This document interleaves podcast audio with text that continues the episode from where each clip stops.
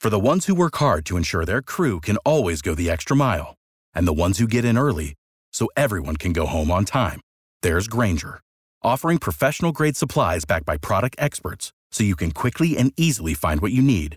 Plus, you can count on access to a committed team ready to go the extra mile for you. Call, click Grainger dot com, or just stop by. Grainger, for the ones who get it done.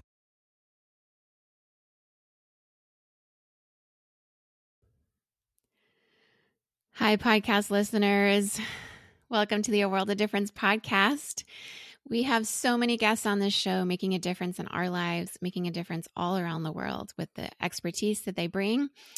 And yet so many of you are reaching out to me saying, you want more. It's not enough just what we're putting on these podcast episodes for you. And so I am here to v- extend a very warm welcome to you to our Difference Maker community, where you can join for as little as five dollars a month to get all this extra content.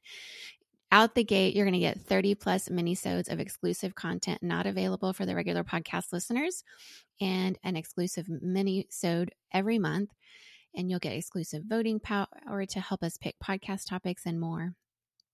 And that's at our Changers tier. There's three different main tiers and then an extra uh, larger tier. But whatever tier that you join at, you will be included in this extra content.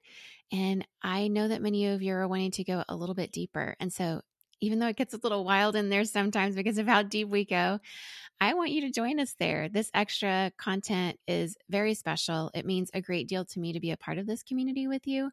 And I would love to just exchange uh, ideas or perspectives that you have around these different episodes. And that's the place where we do it. So please show up to our Difference Maker community. Give us five dollars out of your pocket every month. And I think that you'll have a lot of fun in there because we do. And I would love for you to join us. So go to patreon dot com slash a world of difference to join us there.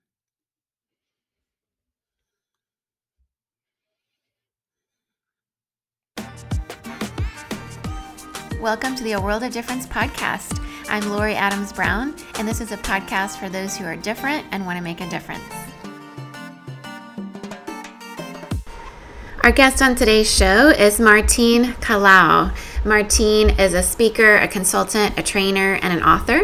She's a develop, organizational developmental expert and owns a company, Martine Kalaw Enterprises. She brings more than a decade of professional experience working with Fortune five hundred companies and tech startups. She helps develop people and increase performance and productivity as a diversity, equity, and inclusion consultant. She's written for Huffington Post, given a TEDx talk, appeared on syndicated networks like C-SPAN, and with her company, she's spoken at companies around diversity and inclusion and leadership at companies such as LinkedIn, Bank of America, Howard Hughes Corporation, and Cornell University. She holds a master's in public administration with a focus on immigration law, and she spent her early career in the public sector working um, in budgeting for the New York City Mayor's Office of Management and Budget. She has a vast experience, and she's going to be speaking to us today about leadership and particularly around diversity, equity, and inclusion with an emphasis on belonging. So welcome to today's show, Martine Kalaw.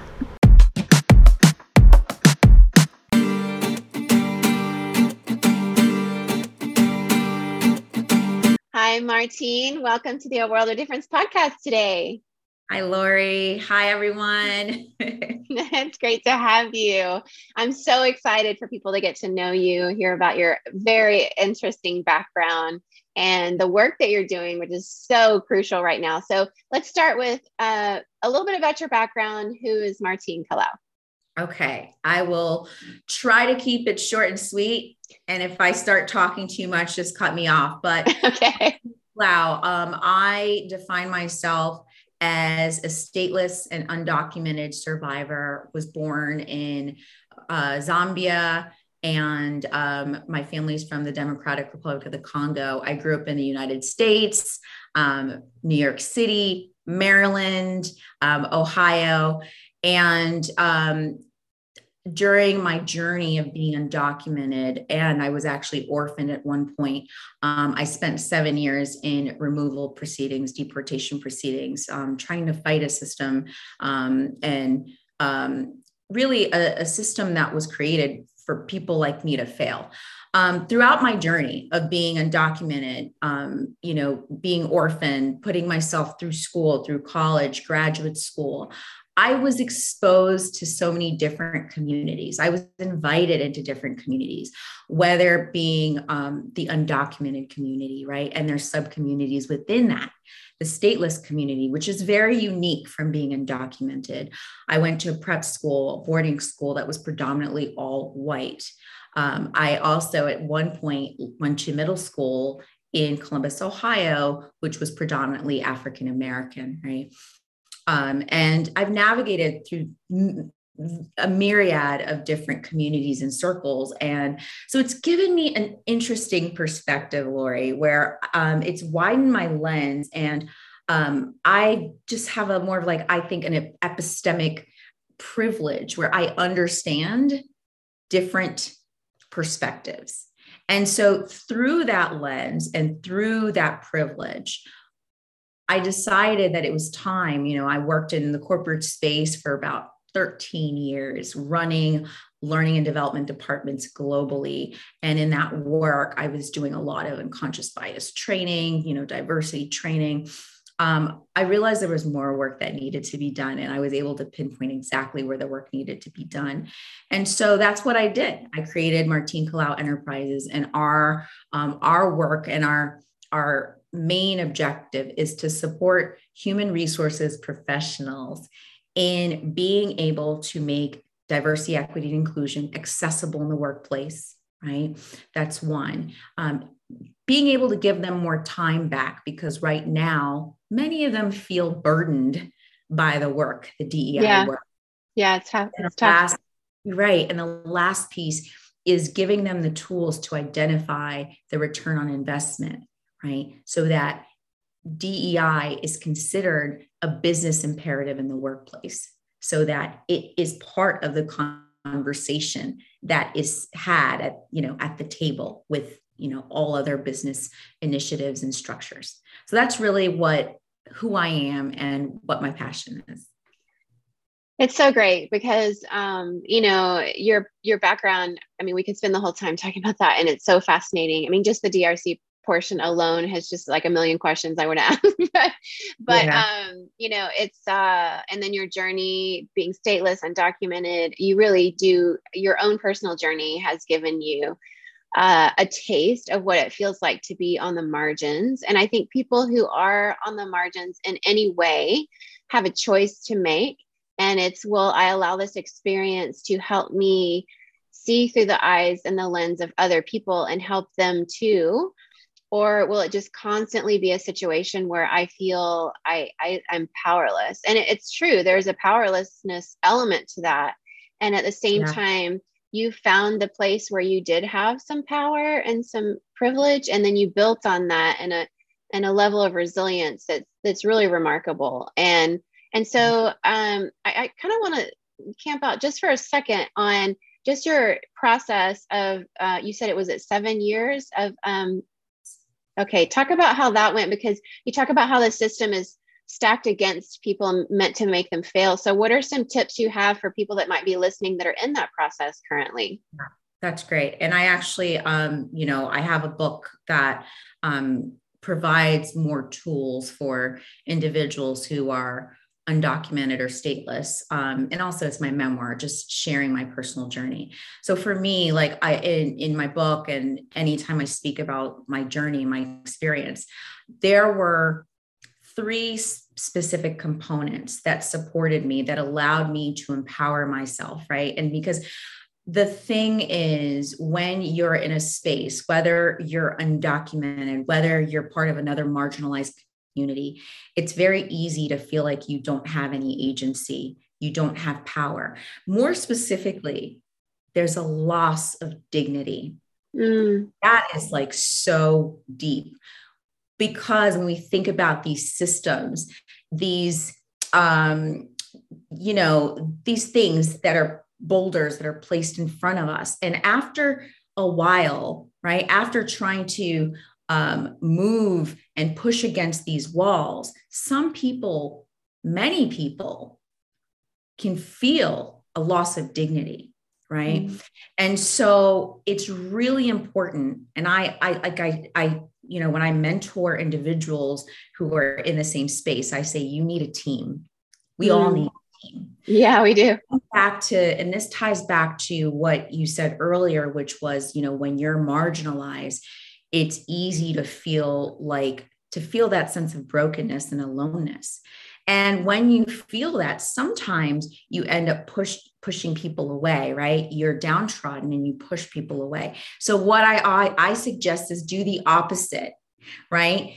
Invite a team, but not to help you, to invest in you, right? Mm. And just reframing it in that way changes a person, right? It helps them, because when we, we think of help, it's charity. It's, it's, you know, it's not a, a quid pro quo, a give and take. It's, you know, there's, there's a sense of pity, and there's one person who might feel like they're the savior, they're helping the other person. So it's really important. I tell people, you know, the first thing is get a team. And what is that? Who's the team, right? The team is really, you know, someone who you can talk to, right? Mm-hmm. Mental health practitioner, um, a counselor, someone, or a friend who can just listen, because this mm-hmm. stuff is really, really heavy. And there's no way that any, any human being should have to contain themselves and contain all of that trauma within themselves and not share that with anyone. So that's the first thing. The second thing is having what I call the technical assistant, um, a mentor, a, um, an ally, if you will. So for me, that person was the person who sometimes liaised between my attorney and I. When I was so emotional and I couldn't process things that my attorney was saying. When we go to the doctor, right? What do, you know, we're, and like, we're trying to understand what's, what the ailment is. What do people usually suggest? Have someone go with you, right? Get a second opinion, but also have someone go with you, because sometimes there's so much emotion, you can't process things. And so that's really, really critical for anyone going through this. Having someone who can go if you end up having to be in the courtroom, right? Knowing what we know about immigration, um, it's under... It's not under the judicial system, right? It's under the executive system. So there isn't, there isn't a jury, um, and not, you're not always guaranteed an, an attorney, right? So it's really important to have someone there with you. And then the third thing, or this third person, is having the right attorney, right?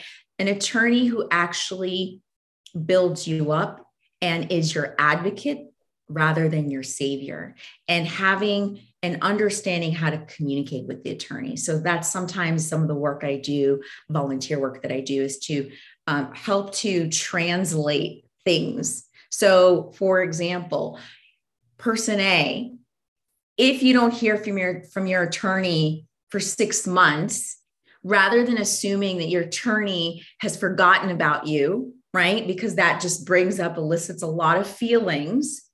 This is probably what is actually happening.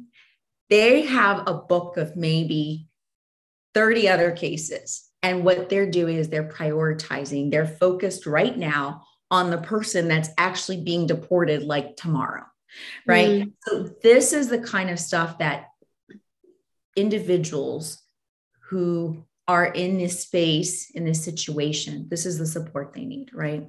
And these are the things that they can do. So starting there. Um, so I, I, you know, one, having, you know, a technical assistant, right? Two, having, um, having someone, a therapist, a counselor. Third, having the right attorney, right? And having a therapist or counselor that understands the framework of immigration, so that when you go into these conversations with them, they're not asking the very basic questions of, so like, what is, what does it mean? What's the definition of being undocumented? And doesn't, ha- they don't have context, because then you spend more time having to explain it. So these are the type of resources that are needed. Sometimes they're missing, right? And so there's a lot of work that needs to be done to provide these tools and resources for these individuals who end up being resources to the to to undocumented immigrants and stateless persons. That's such great advice, and obviously spoken from someone who's walked through it, come through it, and is helping others. It's just it's just gold. Um, so yeah, I think that in so many challenging issues in life, we need a team. But I mean, for me last year, I built a team around me of different people helping me walk through a particular traumatic event, from you know, a therapist that had a specialty in that area, to like a career coach, to a spiritual director, to like mentor. I mean, I had a whole team of people just for that. And it was much more mild than being a stateless, undocumented um, person trying to get citizenship in a situation that was stacked against me. So all the more so a reason for a team. And thank you so much. That is super valuable. So we'll put links in the show notes to anything related to that, or Um, you know, hopefully there can be resources for people to find, like the list of therapists that would have specialty in that area, which is really important too. Absolutely. Um, actually building um, a website. I have a website called Stateless um, and uh, Stateless and Dreamers Foundation. It's actually a foundation. So I have a website. It's still under construction, but that's where a lot of these resources will actually sit. So an individual can go right to the website and download some of that information so that they can navigate more effectively. Oh, incredible. I know we have listeners listening right now that are going to be heading right there because this is, this is what our space is. We have a diverse audience all around the world, but um, we do have quite a few here in the United States that are in that category that listen. And so thank you for that resource. Well, you are a resource for many things today. So I want to make sure we also dig into your book um, about diversity and inclusion. And just tell us, first of all, write it, why did you write this book? I wrote this book because, going back to the conversation around accessibility, I felt like, okay, these conversations around diversity, equity, and inclusion, primarily in the workplace, Um, are going way over people's heads, right? Um, and sometimes individuals who are in marginalized communities, um, including myself, I understand there's so much frustration, um, exhaustion, that we end up excluding others from the conversation. Not intentionally, unintentionally we do that.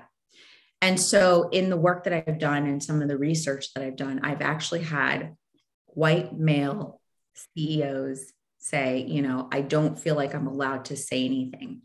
I don't feel like I'm going to say the right thing. So I'm just going to keep my mouth shut. And wow. That is terrifying to me. Yeah. Because I'm thinking, right, if we, if we don't get the individuals, if we don't include everyone, especially the individuals that are currently right now dominating, driving yeah. corporate America, white male C E Os in these conversations, yeah. then nothing really changes. Mm-hmm. So that was one reason that I wrote the book. Secondly, in the work that I've done, right, you know, building management development programs, um, you know, being part of a human resources team, I have seen and understood the nuances and the power and the influence that managers have. The business structures that facilitate organizations such as performance management, hiring, attrition, all of those things have two things in common. They're driven by human resources and managers. And these same business structures can influence and influence the makeup of a company, of an organization. And so therefore, that's the, that's the connection, right? That's the bridge. D E I and all these business structures, the bridge is human resources and managers. And so I wrote this book specifically targeting managers, but it's also a book, a reference book for human resources so that they're equipped with the tools to support their managers and also carrying the weight of D E I. So it doesn't, yeah. D E I doesn't change or improve in an organization because, you know, we've got an equivalent of a diversity task force and a few people who are passionate about and passionate about it. And maybe even a, you know, head of D E I. It changes when, you know, it's filtered throughout the organization and it's part of the business systems and the business structure. Yes, I hear this over and over again here in the Silicon Valley from people working in D E I, as well as just, you know, average people working in any role in these um, different tech companies that, you know, there's these different trainings people will come in to do, like unconscious bias and, um, you know, different things that help people understand.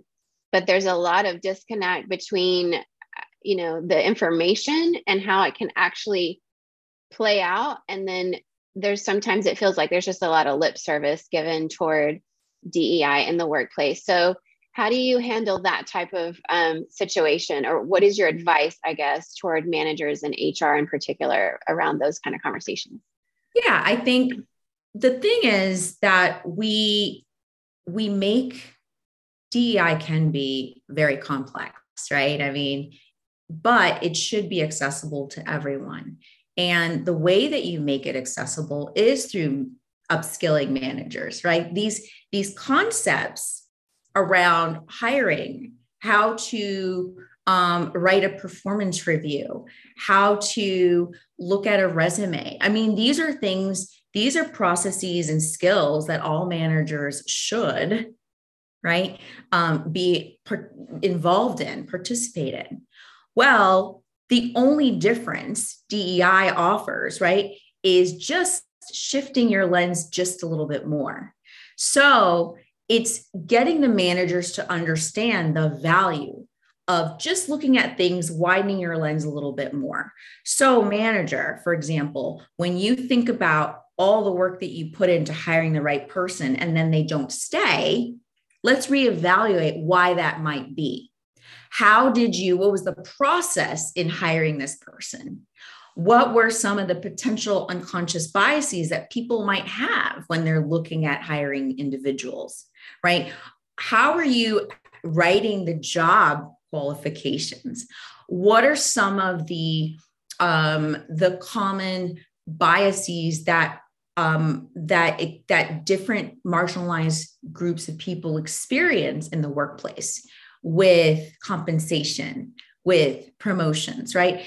It's just shifting the lens to show managers that this is just another layer, right, of management development. And it's actually empowering the managers. I mean, like managers get to wear this, this like their cape, right? Like they're the ones that we need to, to, they have the widest belt in an organization. They have the influence, right? Top down, bottom up influence, right? They're the liaison between everyone in the organization, is that middle management. They influence the makeup of an organization, right? They influence who stays, who goes. People decide sometimes, you know, studies show that people sometimes might be unhappy in an organization, but they will stay. Their longevity all is, is tied to, primarily tied to their relationship with their manager. So managers get to remember the power and the influence that they have and the potential they have to, you know, be more successful and, and increase engagement. So that's, that's the position in which we, you know, we enter this conversation. So it's not lip service when, especially when you've got metrics, and you also can identify the return on investment when we adjust those metrics and we improve the metrics. Yeah, I think honestly for me, um, I mean, probably for both of us, right? Being people who have grown up and also worked in a variety of spaces culturally and, you know, in different places around the world and that type of thing. Um, we, we inherently see a reason for diversity, equity, inclusion, belonging, justice, all those things, right? But I think even more so, and maybe for people who haven't grown up in diverse, you know, situations, the bottom line is really the compelling factor. And we have, a, you know, a situation where we've had the Great Resignation, we've had the She Session going on for a while. We have um, jobs out there that people are trying to figure out how to fill and and maintain employees. We also have Uh, serious issues going on with employee engagement, which I think has not gotten a whole lot better since the seventies. And it, when you bring in D E I to these conversations, then you have a situation where people can find tools to actually help those metrics be better. But I'm interested in this question, just in, you know, in a basic question of how can, or why, I guess the question is more, why should companies do more than just appear inclusive, because we see a lot of appearance of like pictures that are like, you've got a Black woman, a Lat- you know, you got like the different, you know, Latina, yeah. you got Native American. Oh, this is an inclusive company. But then I hear reports of people, once they get inside, they're like, oh no, that was just all on the website. Yeah. It really wasn't true. So why would it be important for a company to do more than just appear to be inclusive? Yeah. Um, I have a whole chapter dedicated that in my book where I talk about tokenism, right? And token, tokenism is, you know, when companies have this, you know, they appear to be inclusive and they decide, and we saw a wave of this happening about a year and a half ago where it was like, hey, we're going to have, you know, X woman on our board because we want more diversity. Well, if you just have one person, this ex, you know, this one woman, there's lack of representation, right? And tokenism looks like when we bring in diversity, but we still have beliefs, or we still focus, we still interact or look at this person based on our limited single narrative of the group that the person's associated with.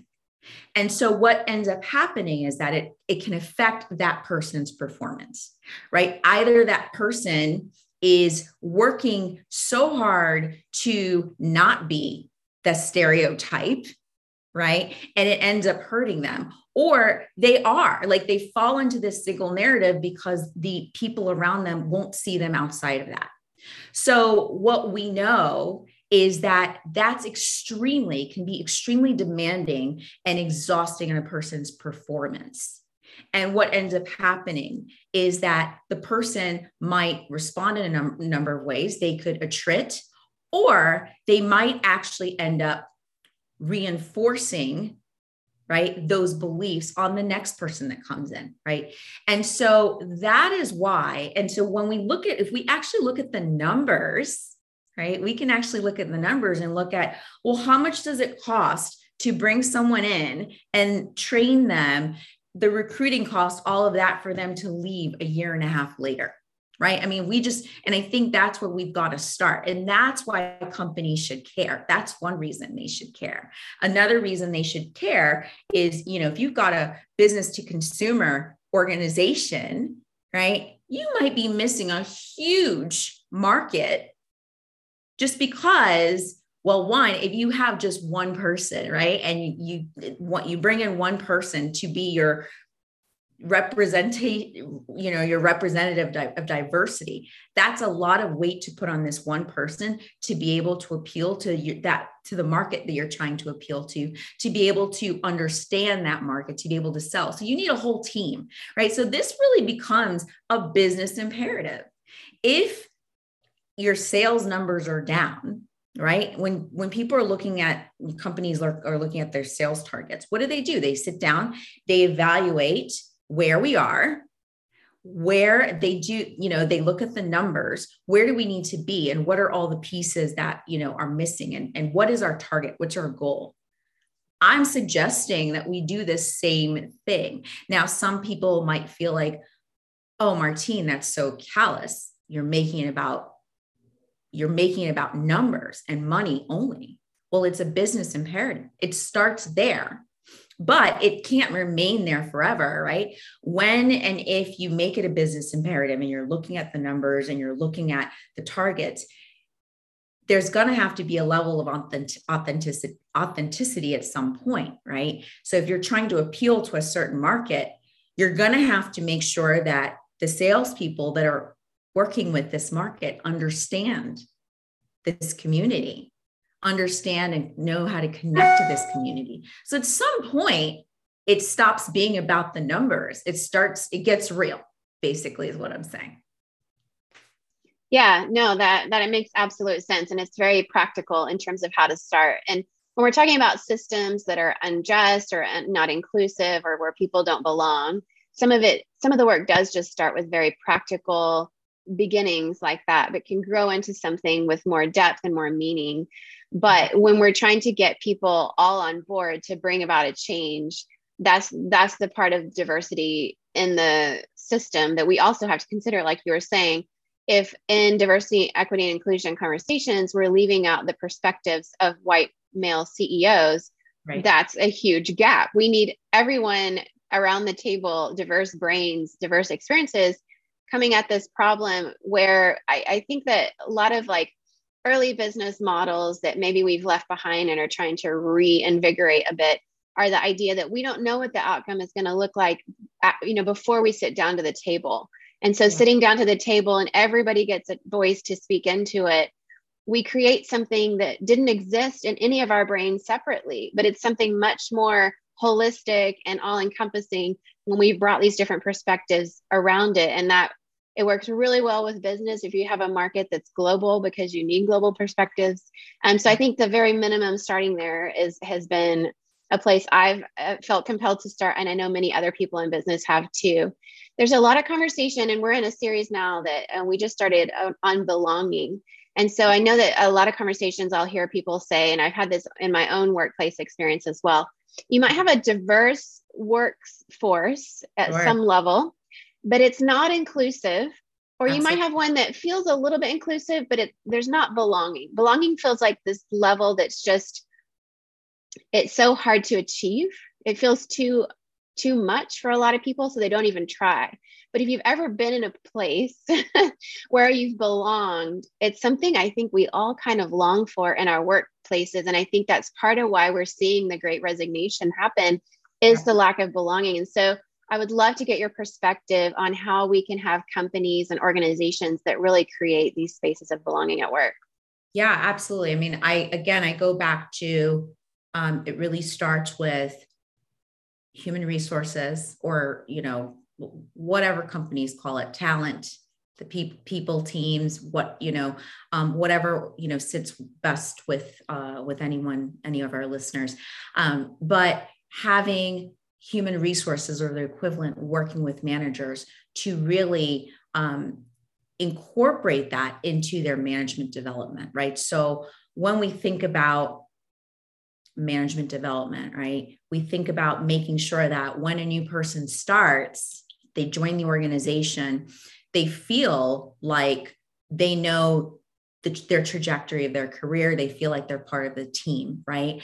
Um, managers automatically have to do that to motivate their teams. So this is what I mean. Like, this is not, we're not, this is why I call it the A B Cs of Diversity, my book, because it doesn't have to be, we can take little steps and just shift our lens. So in terms of belonging, it can look like, and it can start with something as simple as, hey, manager, you know, h- have you had a conversation with your new hire or with the, the people on your team to understand what, you know, what, what, what their, envi- what they envision or what their goals are, right? In terms of their growth. Do you sit with your team and communicate what the vision is for, what your vision is for the organization, or what your vision is for the team? Do you sit with your team and support them in exposing them to different trainings, like giving them access to different trainings? Do you, do you allow your team members to each feel like they have a say, or that they can give input in, you know, whatever uh, projects and initiatives that are coming? So belonging starts with little things. Like I talk about in my book, like I worked for this company and I was a pretty, I was pretty senior, and I lacked, I was scared to go to work. I was scared to go to work. I was scared to go to work. And some would think I was scared to go to work because I was one of three Black people in the organization. Not necessarily, because as I've told, you know, as I mentioned earlier, I've been in a lot of spaces where I was the only Black woman or Black person. So that wasn't what caused the lack of belonging. I mean, that certainly added to it, right? But I would have felt like I belonged if I walked into that office and I didn't feel like people were staring at me because I was Black. And, or when music was playing, it was always hip hop music, right? In the, in the, in the, um, in the, the, the hallways. And there was always the N-word. It wasn't bleeped out or anything. So I didn't feel, obviously I felt like I was, I stood out. It made me very uncomfortable. Little things like that, you know, is what creates or leads people to not feel like they belong. Right. And when we're now we're that we're in like this virtual world, right, where a lot of offices are virtual, it's really critical for managers to build relationships. And it's really about coaching. I mean, it's really about asking questions. That's really where it starts. I think that's the thing when I, when I work with, you know, different managers around these conversations, they're like, well, I don't know. I don't know what to say. I don't know. Like they, because we historically we've made diversity, equity, and inclusion like this ethereal concept, like you have to understand and know what all these terms mean. That, so people are intimidated. No, it starts with just connecting with a person, asking them questions like, you know, how do you like to receive feedback? Like what, you know, what's worked for you in the past in terms of management style, right? Are you more hands-off? Are you more hands-on? Like these little things is what builds trust. And that building of trust is what allows people to start to feel like they can, they belong in the organization. It starts oh, with them. Yeah. I couldn't agree more when it comes to building trust. Some people have this leadership style where they're like, you know, trust should just be given to me, but as the manager, as the C E O, as the boss, I feel mm-hmm. like it's very, Um, it's a naive perspective in a lot of ways, because that's not, if the world ever worked that way, it certainly doesn't seem to be working that way right now. Sure. Um, yeah. Trust. Everyone it, does, right? Yeah. And um, I mean, we talk about this even as a family, since our kids were little, we have a little trust. Uh, we, when our kids were into Legos back in the day, we would say trust is built one Lego at a time. Oh, I love that. That's yeah. awesome. Yeah. And it's like, yeah, you know, parts of it might get knocked down, but then you just build it back. Like that's the thing. It's not like this perfect thing.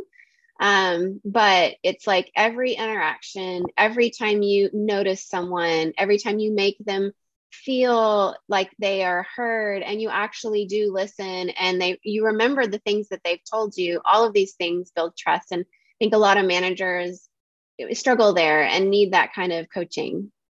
And Lori, I was going to say something else. Like I, I also see, I mean, there are little things that, that we can do as managers that human resources can help to reinforce to establish a sense of belonging, right? Here's another one. I mean, this is flipping D E I on its head, because I don't think people, when they, when we think of diversity, equity, and inclusion, we think of diversity categories. We, we only think of like that first layer, which is biological, right? Um, you know, race, we think of, you know, um, sexual orientation, right? We don't think of like that next layer, that, you know, layer two, that the cultural, where it could be nationality. So when I think about Um, inclusion, a lot of times here, this is something that's, you know, listeners, like consider this, like for many of us, we work at organizations that are global at this point. Inclusion looks like when you schedule that next team meeting, are you considering those people, the people on your team that are in a, you know, different time zone and it's like six p.m. for them, right? Things like that, and acknowledging those little things is part of building inclusion, making the person feel like, oh, I was considered. And even if you don't have the answers, it's asking the questions. You know, I know that, you know, we're all, my team members, we're all in these different time zones. So let's see if we can figure out a way to, you know, schedule these team meetings that work for everyone, right? Maybe some of us can have our, we can agree that you can have your video cameras off. I don't know, right? So that these little things, I think that we make D E I so grandiose and we try to, you know, um, find ways to make these grand gestures that we overlook the small things that seem small, but actually can go a long way. Yes, I wholeheartedly agree. I mean, having lived and worked in Singapore for many years, a lot of um, people that I knew there worked in banking and different things. They'd have to be, they'd have to deal with like when Hong Kong was going, which was like an hour different, but then also like when this, you know, New York Stock Exchange was happening. So they felt like they were always working, like they were just constantly yeah.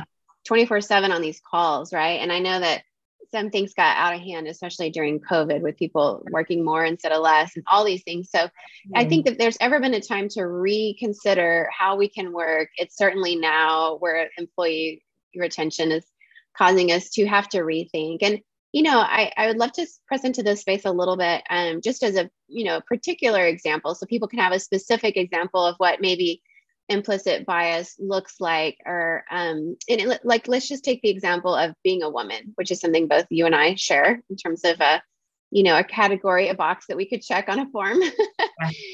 Um, and, you know, so much of the workforce back in the day was built by men for men.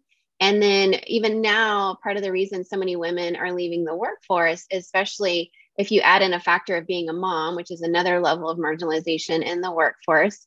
Um, you know, if moms had to be home for whatever reason at three o'clock, and then, you know, just that period of time of day, three to five, they may need to be with their kids, but then they could work later at night when their kids went to bed, and just that flexibility, we're seeing more companies be able to do.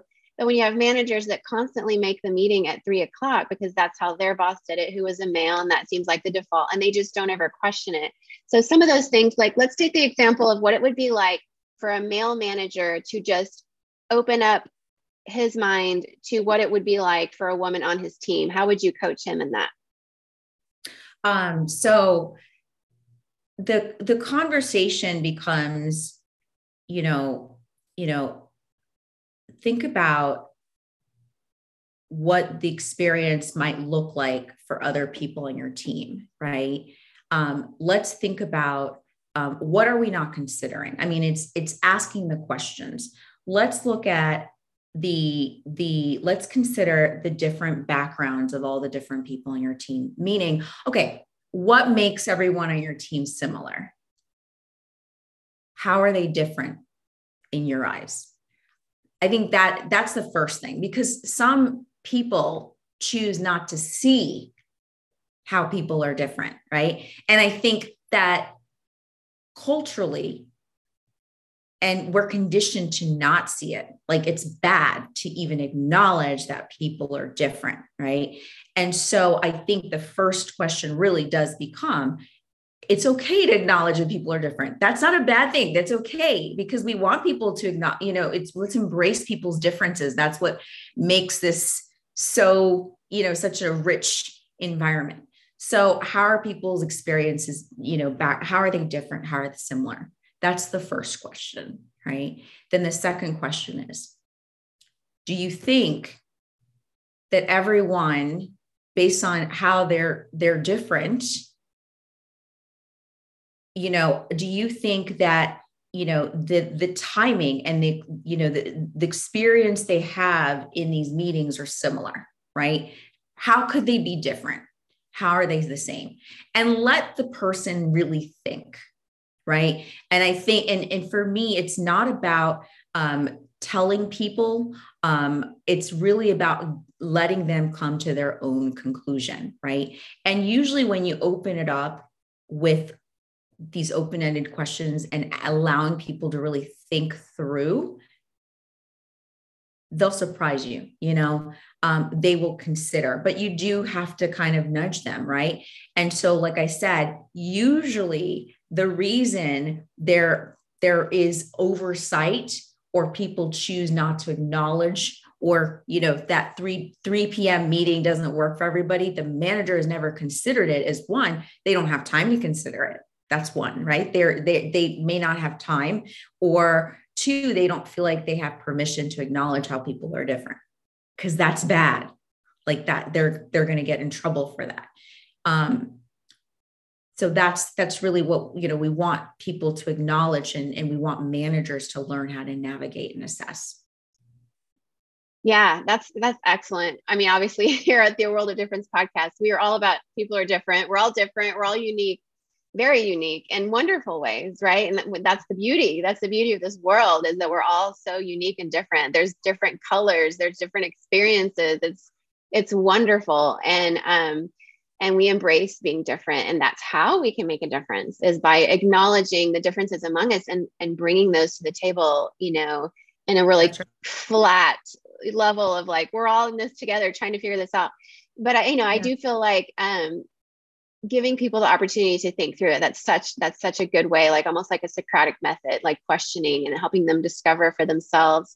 You know, a lot of women in the workforce, we're, we, we're not surprised when we get into a performance review and they don't focus on our outcomes. They focus on how we did it, our tone or our voice. You, you didn't speak up enough, or you spoke up too much. You were too strong. You weren't warm enough. You were too warm. You weren't strong. That we can never quite thread the needle. And so yeah. for male managers, they often don't realize that's the exhaustion that we're facing. And, you know, just helping male managers understand when you're co- you know, when you're dealing with a woman in a performance review, when you're giving feedback, you don't have to tiptoe around her. She's not fragile. But you just have to understand the history she's walked through, and that there are these sexist tropes that you may be playing into with yeah. your own unconscious bias. And this will help everyone to be free from these, this bondage that we all face in the workforce. Right. and I think, and asking that question allows the, the manager to dig deeper and look at a couple of things. One, there are, you know, people from different marginalized spaces experience different biases, different ways in the workplace. So it's important for the manager to really think and be forced to think in that way, right? And by asking that question, they can start to acknowledge how each person is different. And secondly, you know, we think about um, sitting at the, you know, we, you know, we we talk about this this concept of um, you know, it, it escapes my mind all of a sudden, um, but the, the concept of intersectionality.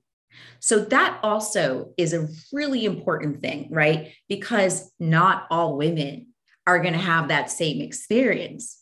And that's important to get the manager and the team to start to discuss, well, what works? What, why doesn't it work for this person? Why does it work for this person, right? We can't assume each and every person experiences biases the same, right? I love to use an example of, um, you know, the, the example of Black people getting like the, the, the, the, the, I would call it a, um, a microaggression is the, you know, when you get the comment of, oh, you're really well-spoken, right? So, I mean, I talk about that also, and I, you know, share how anyone who experiences a microaggression can actually navigate through it. They're different. We all have a choice on how we want to, we can, we want to navigate through it, you know? So after a while, I learned that rather than being offended by that comment, asking a follow-up question, well, what do you mean by that? Right. And an open-ended question to get clarity. When I asked that question, surprising, right? People were able to follow up and explain. And it actually was a compliment, right? Sometimes we use a lot of jargon is what I'm saying. But ultimately, what I, I share in that example, with that example of the comment of, you know, you're well-spoken is, you know, I could be offended by that statement.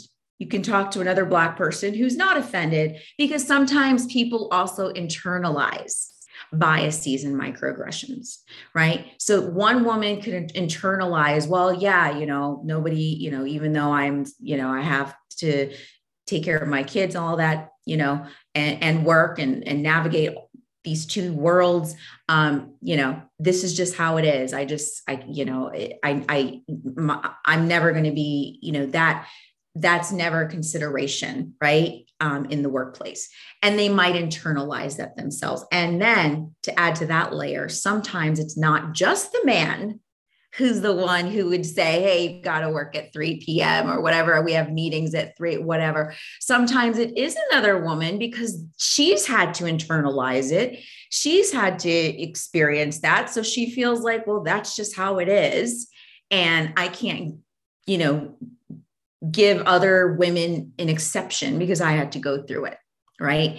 And so um, I think all of those layers are things we get to talk about um, in these conversations if we want to, especially with management development. Yes, that's amazing. I love the concept of intersectionality. It's helped me for years to understand the multiple layers that can happen in a person, in workspaces, and all kinds of spaces. Um, so here, you know, we're about to head into, um, you know, Black History Month in the United States. And so as someone who, your history as a Black woman in America, it, it doesn't, my understanding, unless there's parts of your story I don't know yet, doesn't come from enslaved people who were brought to work in forced labor camps and what we call plantations. And, you know, we whitewash a lot of things and uh, what was an act of terrorism basically in our history. But mm. your story is more of like an immigration story. And so do you often find that people make assumptions about you, that your Black history is kind of a particular way? And is that a conversation that's been challenging for you to have to navigate at all? Yeah, that's a really great question. Um, you know, it just depends on how people perceive me, right? And so it's all, it, it just depends. And, and as I navigate the world, as I navigate the U S, it just, you know, I never know how people perceive me. Some people assume that, you know, if you're Black, you're Black. And like in, in the U S, it doesn't, you know, we've seen in a lot of instances, it doesn't really matter, right?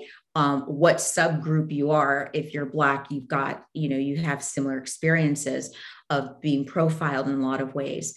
Um, and then there are some instances where, um, you know, individuals might see me, they think I have been complimented, right? And that's, again, it's a microaggression, it's a black backhanded compliment.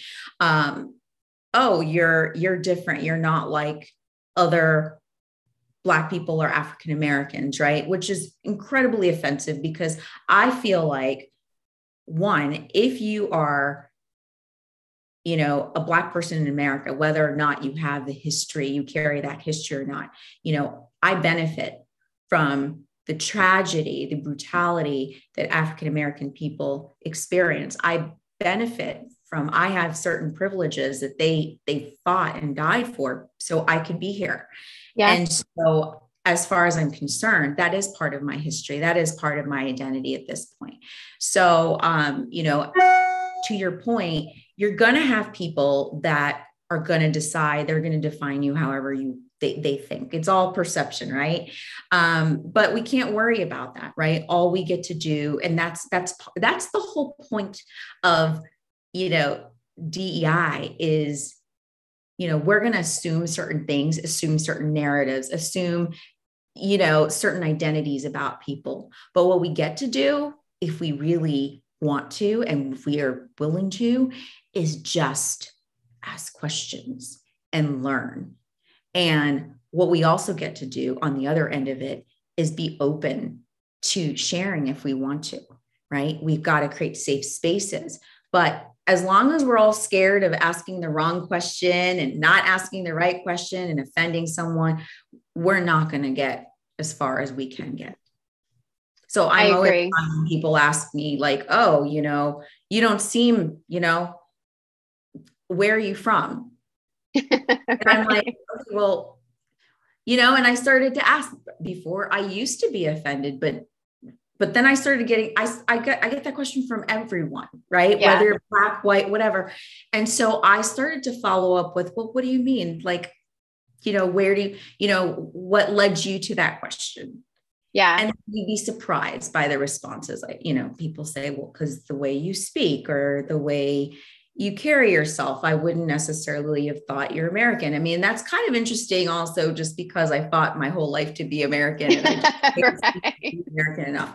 But um, I think, I don't know if I answered your question, but- You did. Um, okay. No, it helps me know you better. And, and thank you for answering it in the way that you did, because it helps us know, all of us listening, how important it is to ask questions and not be afraid of them, because we can only get to know each other as much as we're willing to ask some of the questions. And, you know, we yes. often get surprised by the answers. Obviously, people look at me and just think I've lived in America my whole life, and I really only moved here two years ago, and I'm forty-six. So. Really a global citizen. I, it's amazing, and I think it's how we ask questions, and I think, yeah. and that's that's part of the journey of D E I. It's how we ask questions, how we respond to things uh, when people say them. That's really that's that's where things start. It's It's not giving people the language. People already have the language. They're trying to cre- use all this jargon, all this complex jargon. Just start with questions and asking permission to ask questions. I think that's the most important thing, because sometimes, you know, someone doesn't feel like answering, and that's okay. Yeah. But you sure. learn that as a manager, you learn that, you know, in, in coaching, right? If you're a good manager, you're, you should be a good coach. And some, and you should know how to give feedback and how to engage in conversation. And one of the things you should, you, you know, all good managers know is that sometimes it's not the, the best time to engage in conversation, right? Yeah. It's not the best time to ask questions. It's not the best time to ask feedback. Same concept of, you know, trying to uncover and, and learn somebody. It's asking if it's okay to ask the question. Yeah, we all have good days and bad days when we're where we're able to answer the questions and when we're not. So, right. Well, thank you so much. You've taught us so much today. We look forward to reading all of your writing. Let mm-hmm. us know here at the end where people can find you and the resources that you provide for us. Yes, absolutely. So you can go to my website, martine kalaw dot com, and I am offering um, a masterclass for H R professionals Um, to come in and learn just those three things that I said, right? How to create more accessibility to D E I in the workplace, how to reduce time that it takes to build and ramp up D E I, and how to be able to identify what the return on investment is for D E I, right? So that's going to be on March third. You can go to my website and sign up. And um, my audiobook will be out soon. So for A B, the A B Cs of Diversity, but you can also find my book online. Well, it's wonderful. I hope you have an amazing Black History Month where you just feel like you can celebrate all the things, all the wonderful people that have gone before us to pave the way for all of us um, to have better understanding, and that you just get to like celebrate all of you this month and just, just enjoy. Thank you. Can I say one last thing about Black yeah. History Month? Yes, please do. A lot of organizations and companies, I feel like, again, you know, we try, we, we, the companies want to create these grand gestures around Black History Month, which I think is wonderful, but start with the Black people in your organization. You know what I mean? Right. Start with looking at compensation and equity and all of those things. That's much more powerful than, you know, these grander gestures, right? Mm-hmm. We can do that later. Start there. That's, that's what I would encourage um, for all organizations. That is great. And I just want to echo that when we think about like what a man makes, makes in the workplace versus what a woman, what a Black woman, what a Latina woman makes, all of those, all of that information, no matter what your company, we can just look at the wide, the broad strokes of what that looks like. And just, if we could make that go forward this year, Black History Month, it would be a gift to all of us. Black History Month and Women's History Month, right? Hispanic Heritage, right? So this is what, let's start with home. Let's start with home first. And then we can focus on grander gestures, but this will make, you know, all the world of a difference in your organization. And start with the metrics. Just start looking at the metrics. That's, that's, that's where you can actually develop your story. I love it. Thank you so much. Everybody find her book and read it. Go to all her resources. We're linking them in the show notes. Thank you Thank once you. again, Martine Kalaw, for being with us today. It's been an honor and a privilege. Thank you so much, Lori. You're Bye. welcome. Bye-bye. I hope you enjoyed that as much as I did. Wow. It's, uh, it's so fascinating to hear people's histories um, because we all have our own story, and even though it could be really different from our own personal story, we all find places in it where we connect with that person. And and I found myself connecting with parts of Martine's story, even though I have not lived anything close to her life and the places where she's lived. But just uh, that's the thing about these hearing people's stories that we're trying to emphasize here on the World of Difference podcast, especially around this Black History Month, is that, yes, there are some really important parts of Black history that we need to understand. And it's not just uh, generations of people living on multiple continents around the world that we're looking at, but we're looking at individuals and individual stories. And so it's important to, in, in the aspect of creating empathy, which is one of the strategies around diversity, equity, inclusion, and belonging conversations. And one of those um, ways we can do a better job of including others and creating places of belonging is just to hear one another's stories in a way where we truly listen and put ourselves in their shoes. What would it be like to live Martine's life in the way that she has lived it? And would we have made those same choices? Would we have made different choices? And so as we listen to her story today, um, I hope that all of you are finding parts that you relate to and you find in common with her, and also just noticing the parts of her story that are unique and distinct and, and fully her. And, and so those are the parts that I noticed in her story. She's an amazing person. Please follow her writing and her work and reach out to her for consulting at Martine Kalaw Consulting. We're going to link all her information in the show notes so you can reach out to her for consulting, read her books, listen to her TED Talk, and, and just follow her as a thought leader in the space that's so important. I know a lot of businesses right now are digging into what it means to create spaces of belonging wherever you are, because the Great Resignation, some people are calling it the Great Reshuffle, because some people are not just leaving the workforce, although that is happening, and especially sometimes in the area of women who are just trying to juggle it all and just find it easier just to step out for a while. But others are just reshuffling, and, and maybe your workplace is one of those where you're losing a lot of people. There's a lot of attrition right now. People like Martine Kalaw can come in and consult with your organization to help you understand how diversity, equity, inclusion, and belonging are a real key to the attrition rate right now. So companies doing this well are doing a better job at retaining employees, making better decisions. You know, Korn Ferry did some research that showed that Um, people, organizations that are more inclusive make better decisions eighty-seven percent of the time.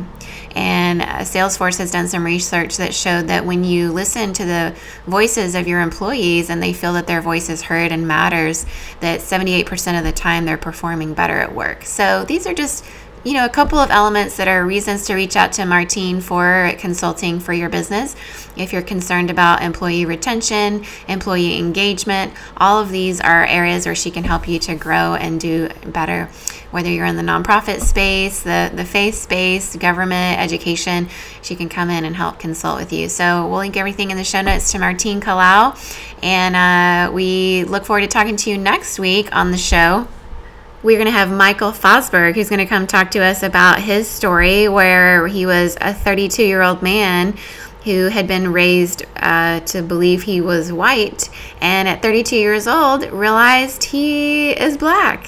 And so it's a fascinating story. You may have seen him on C N N or gone to one of his uh, one-man acting plays that he does, where he plays all the different characters in his own story. And um, and so we're going to have him on. You may have seen him in other spaces, but we're going to talk to him about what that experience was like. And we're going to talk about the conversation of race as a social construct here during Black History Month. So stick with us throughout the rest of the month. We're going to be talking more about this and highlighting different stories around Black history and just bringing in the conversation about belonging alongside of it.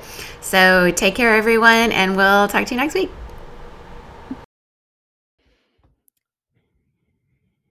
As we're finishing this episode, if you're thinking, I really wish I could learn more or go a little bit deeper, well, that's what our Difference Maker community is for. I would love to welcome you in to join the rest of us there. Once again, um, it's only five dollars a month to join, the price of a latte at your local coffee shop. You can join at our Changers tier. Difference Makers is a community that really means so much to me. It's very special because each time I have a guest on the show, I record something um, outside of what we give to just the regular podcast audience, where we go a little bit deeper. And then I post those video episodes in this community and we can discuss them. But also at the very uh, beginning tier, which is our Changers tier of this community, you'll get exclusive voting power and help pick podcast topics that give us, you know, more of what we want from your perspective.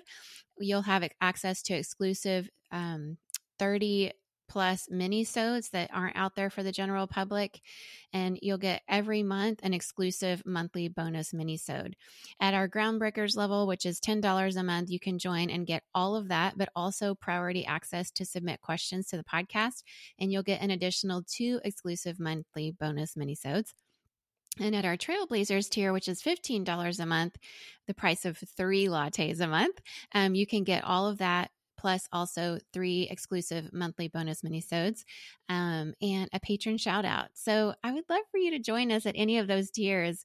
Um, it'll help you come into this community, be in the midst of all of us, other difference makers, and we'd love to hear your perspective. I certainly would. It's a place to engage more with me and the audience around what you like, what you're resonating with, and once again, go deeper with each of our guests. So please join us in this membership community. I would love to hear your perspective and love to share this extra content with you. So show up at patreon.com slash a world of difference. Save big on brunch for mom, all in the Kroger app. Get half gallons of delicious Kroger milk for one dollar and twenty-nine cents each. Then get flavorful Tyson natural boneless chicken breasts for two dollars and forty-nine cents a pound, all with your card and a digital coupon. Shop these deals at your local Kroger today, or tap the screen now to download the Kroger app to save big today. Kroger, fresh for everyone. Prices and product availability subject to change. Restrictions apply. See site for details.